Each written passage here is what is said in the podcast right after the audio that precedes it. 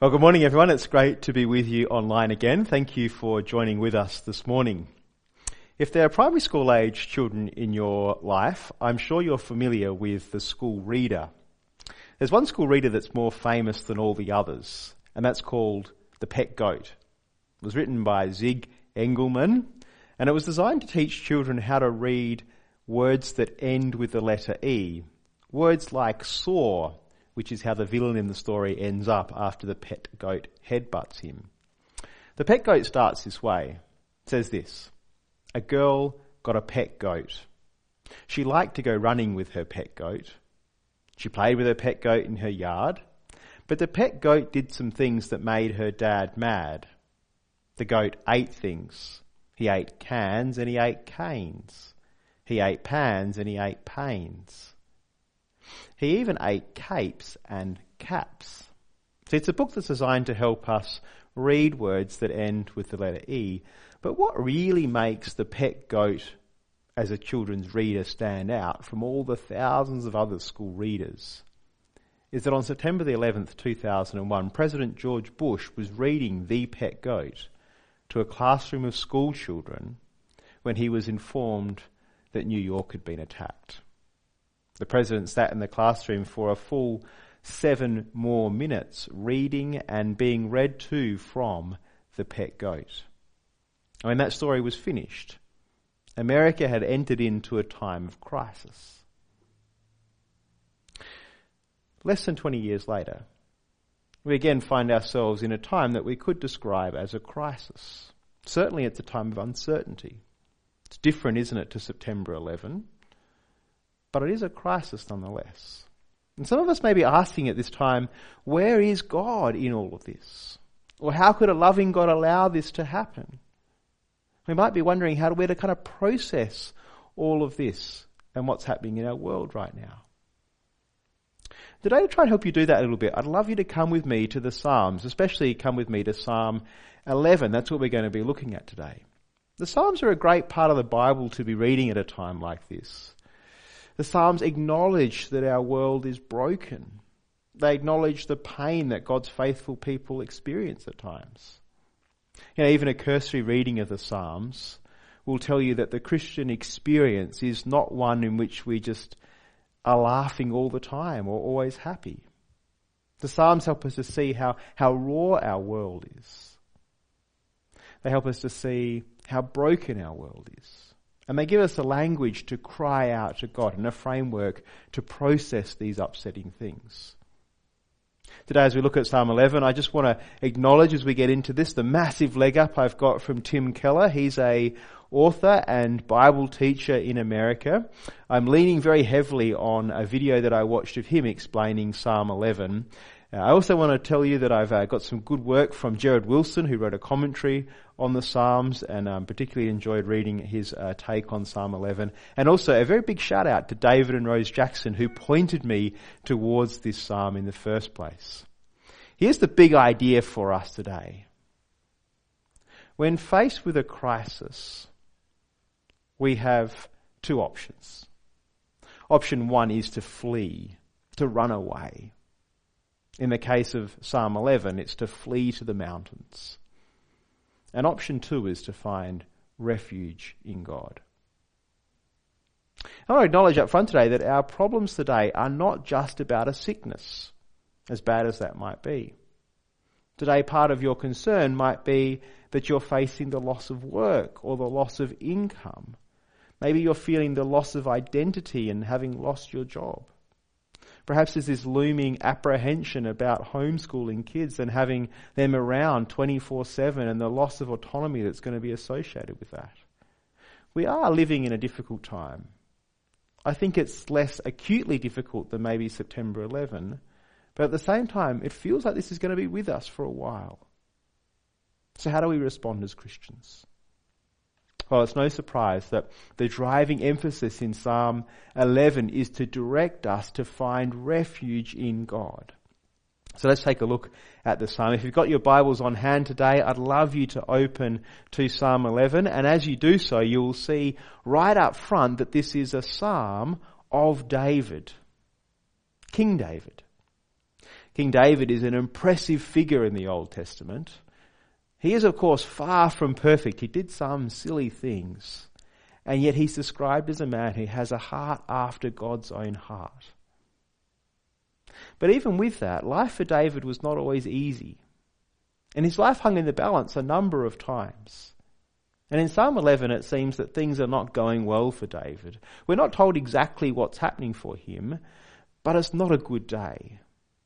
And so it seems that David's advisors or his counselors were thus speaking to him and cautioning him. You know, back in the classroom on September 11, it was one of George Bush's advisors, actually his chief of staff, Andrew Card, who whispered into his ear, America is under attack. And today I want you to see what David's advisors say to him in verses 1 to 3 of Psalm 11. If you've got your Bibles open there, just note the quotation marks. They help us to see when the advisors or the counselors or perhaps the people are speaking and when we're getting David's own insight. Psalm 1, uh, Psalm 11 verse 1 has this in it. It says, uh, this is how the advisors start. They say, flee like a bird to your mountain. Gerald Wilson in his commentary suggests another possible translation. This is what he says. He says it could write, it could be read this way: "Fly away to the mountains, little birdie." And when put, when put that way, it really it captures the hopelessness of the situation that David finds himself, isn't it? It's like a David and Goliath moment. Flee, little birdie. Your adversaries are coming to get you. And he's to flee, isn't he? Because his adversaries are about to attack. Let me keep reading from the psalm from verse 2. This is what it says. For look, the wicked bend their bows, and they set their arrows against the strings to shoot from the shadows at the upright in heart. When their foundations are being destroyed, what can the righteous do? See, David's adversaries are just about to pounce and they're going to shoot from the shadows. These, these are unforeseen foes. You know, for me, this kind of conjures up the idea of a sniper. You know, up until fairly recent times, snipers were really looked down upon in, in wars. It was kind of seen as, as just beyond the pale to shoot an enemy who couldn't see you. And yet that's what's happening here for David. The archers are shooting from the shadows, and so David can't even be sure what direction he should turn to face his attackers. And the situation is serious. In fact, the foundations around David are being destroyed. The world, as David knows it, is crumbling around him. This is a bad day for David, not a, a burnt the toast and spilt the milk kind of bad day, but rather this is a bad day in which everything is collapsing. And his advisors, well, they tell him, flee to the mountain, little birdie. Run. Run. I wonder if you've got advisors in life. I wonder who it is that you take advice from. Perhaps it's friends, perhaps it's mentors, other people who provide assistance for you. Advisors, I think, mostly have your great intention at heart. But sometimes advisors get things wrong, don't they? David makes his position clear right from the beginning of the psalm. The Lord is his refuge. So despite the wicked bending their bows, it's the Lord in whom David will seek refuge. Despite the arrows coming from the shadows, it's the Lord in whom David will seek refuge. Despite the very foundations crumbling around him, it's the Lord in whom David will seek refuge. The remainder of Psalm 11 is really an explanation, I think, of why David would seek the refuge of the Lord in times of crisis. And there are really three things, three things that I want you to see in the remainder of this psalm. Firstly, I want you to see that God is in control. Secondly, I want you to see that God is watching us and watching how we behave and how we respond. Tim Keller puts it this way the test has started. And thirdly, I want you to see that we're to seek God's face in times of crisis. Three things that we're going to look at uh, today in the rest of our time together. And I want to start by showing you that God is in control, and that's part of the reason why David seeks refuge in his Lord. And we see that in verse 4, where we read that the Lord is in his holy temple, the Lord is on his heavenly throne. See, David sees and knows that the Lord is enthroned. He's in control. And as Gerald Wilson puts it, he's unperturbed by the apparent chaos unleashed in human affairs. That's not to say that God is unconcerned, but he is unperturbed. See, God's in control, and nothing outside of his control happens. Now, I think many of us will have realized that it's a very easy thing to say and a very hard thing to actually trust that God is in control. There might be a number of reasons as to why that's the case. Maybe we don't like the direction that we think God is taking things. Or maybe deep down we think we actually know a better way to do things. It's also hard sometimes because so often it feels like we're in control, that we have the steering wheel firmly in our grip. But we learn here that it is God who's in control. When my boy Gus was five years old, so not all that long ago, we were out at the farm and I was driving one of the farm vehicles. It's a vehicle that's kind of a cross between a small truck and a tractor. It's a safe and reliable, easy to operate vehicle, and it's got three seats across the front of it. I was sitting in the one and I was driving, and Gus was sitting next to me, and we were going through a paddock very slowly, about three kilometres an hour, and Gus decided that he wanted to steer, so he reached up his hand and put it onto the steering wheel. And he just began to beam as he thought that he was driving this truck through the paddock. What he didn't realize is that my other hand was firmly clasped on the steering wheel at the other side, helping to guide this truck slowly through the paddock. Now we got to the thing that we were wanting to do at the farm and I started to unload the tools from the back of the truck and I turned it all off and I started doing the jobs. And then I heard the truck start up and I spun around and uh, as I spun around I saw Gus's hand on the key and he had turned it on and almost at the same instant he turned to look at me with tears beginning to flow down his face, terrified. See, he'd scared himself. It's all very well driving the truck with me sitting there next to him. But to do it all on your own, well, that's terrifying. Now, luckily, nothing happened. The truck wasn't in gear. It just sat there. And Gus and I had a moment together as we thought about what could have happened. I hope today you can take comfort in knowing that the Lord is in his holy temple. The Lord is on his heavenly throne. He's in control. This virus may have taken us by surprise, and we might have, have suddenly realized how, how vulnerable we are, how unprepared we are how inept we are at steering the ship of life. But God is in control. He's not surprised. He's not perturbed. And so David's not going to flee to the mountains, but rather he's going to take refuge in a God who's in control. It may be at times like this that we need to repent from a previous attitude in which we thought we knew better. Perhaps we thought we could do better than God. Maybe we didn't like the route that God had chosen for us, or, or maybe we had our own interests at heart. Here's the truth God is in control. We call this the doctrine of the sovereignty of God. That's what this is. And there's great comfort to be found in it at times like this. I hope you can find some of that comfort today. But what I really like about Psalm 11 is that it doesn't just leave us there. It doesn't just leave us with a, the idea that God is in control. But it also shows us that we have a role to play as people at times like this. In verses 4 to 6, we see that God is watching us, that God is examining us, and that we have a role to play. Let me read to you the second half of verse 4 and then verses 5 and 6. You might like to read along in your Bibles as I read. He, that is God, he observes everyone on earth his eyes examine them. The Lord examines the righteous, but the wicked, those who love violence, he hates with passion. On the wicked he will rain fiery coals and burning sulfur.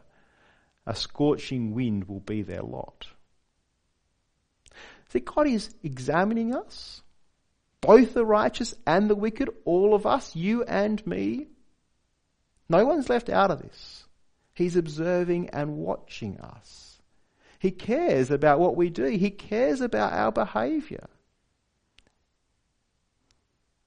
I think this means today that we should be concerned with how we care for each other. We should be pursuing ways in which we might help each other and support each other and love each other. You know, today there are plenty of reasons for us to flee to the mountains, aren't there?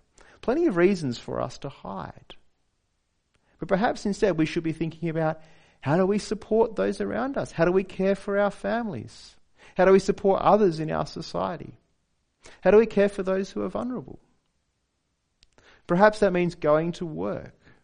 Many of us are essential workers. Thank you if you're in that position for your perseverance and your bravery and your willingness to help. For the rest of us, there are so many opportunities, aren't there, for us not to flee to the mountains, but instead to work for the good. Now's a great time for us to be reaching out to family and to friends. Switch a handshake for a phone call, I've heard people say. What a great idea. Perhaps also you could pray. Wouldn't it be great if we came out of this crisis time as a church more dependent on prayer? Wouldn't it be great if we came out of this as people who are better prayers?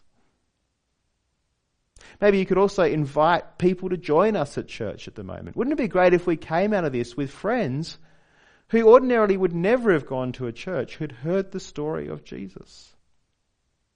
Church online is something that they could do on a Sunday morning when there's nothing else to do. Now, please don't misinterpret me here.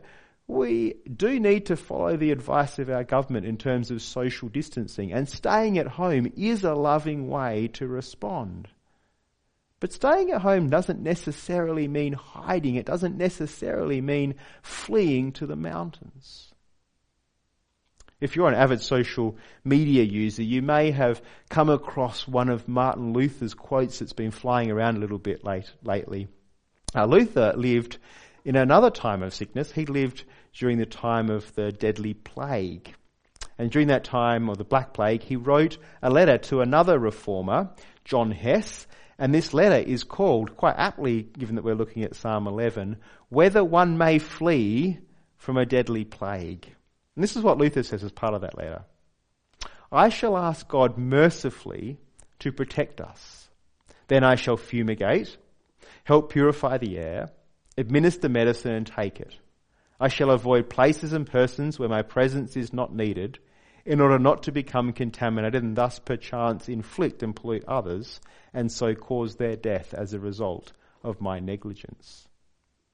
If God should wish to take me, he will surely find me, and I have done what he has expected of me, and so I am not responsible for either my own death or the death of others. If my neighbour needs me, however, I shall not avoid place or person, but will go freely as stated above. See, this is such a God fearing faith because it's neither brash nor foolhardy and does not tempt God. That's Martin Luther writing to his friend and other reformer, John Hess. Now, I want to be really clear with you here. This is not a salvation issue. God's not watching over us to see whether He should save us or not. No, no. The Bible story is that salvation is found in Jesus alone and by trusting in Him alone. You could flee to the mountains, you could hide for the whole of this pandemic and still be saved. Of course, that's the reality. But I do want you to see that God does care about how we behave in this world. I do want you to see that He's watching over us. And He wants us to grow to be more like Jesus each day. As part of the mission of our church, that we will be growing to be more Christ like, learning to be more like Jesus. Put succinctly, don't flee to the mountains at the moment, because God's watching and testing us. The last point we see in verse 7 of this psalm, and it's this that the upright will see the face of God. It seems that this too is part of the motivation for David not to flee to the mountains, the promise of seeing God's face. In the midst of the chaos that's engulfing David, David trusts that the upright will see the face of God. Now, I'll be wondering, how do we do that? How do we see the face of God? Well, I want you to remember today that we see the face of God by looking to his son Jesus. At the start of John's Gospel, we read this The Word became flesh and dwelt among us. And we have seen His glory, the glory as of the only Son from the Father. And a bit later on in the start of John's Gospel, we read this No one has ever seen God, the only God, who is at the Father's side, has made Him known. See, part of the benefit of this psalm is it's pointing us back to God, who's in control. And we see him, we come to know that God who's in control by looking to the person of Jesus. See, he's the one that can bring us into God's presence. I think standing still in a crisis is a really hard thing to do. I think part of the encouragement in this psalm is here is not to flee to the mountains, but instead to run to God and to find refuge in Him. And we do that today by finding our place in the person of Jesus. It's through Jesus that we come to God. Don't flee to the mountains. Run instead to the person of Jesus. See, in Jesus, we also need to remember that we have a God who knows what it is to suffer and to die. A God who knows what it is to sacrifice and face loss. Wouldn't you rather be there under the wing of a God who knows what life is like at the moment than alone in the mountains? I don't know what President Bush did after he'd finished reading The Pet Goat. I'm not sure what his advisor's counsel was to him. But as we face our own troubled times today, I hope you're able to take refuge in the Lord, knowing that He's in control, knowing that He's watching over us, and knowing that we come to Him through His Son, Jesus our Lord. Let me pray for us. Father God, we thank you for this psalm and for the way in which it points us to you, the way in which it reminds us that you are a God who's in control. Father, when we're feeling the pressure of this crisis and unsure how we should respond, help us to keep coming back to you and to finding our refuge in you. Help us to turn to your Son, to look to him, and to follow after him. Amen.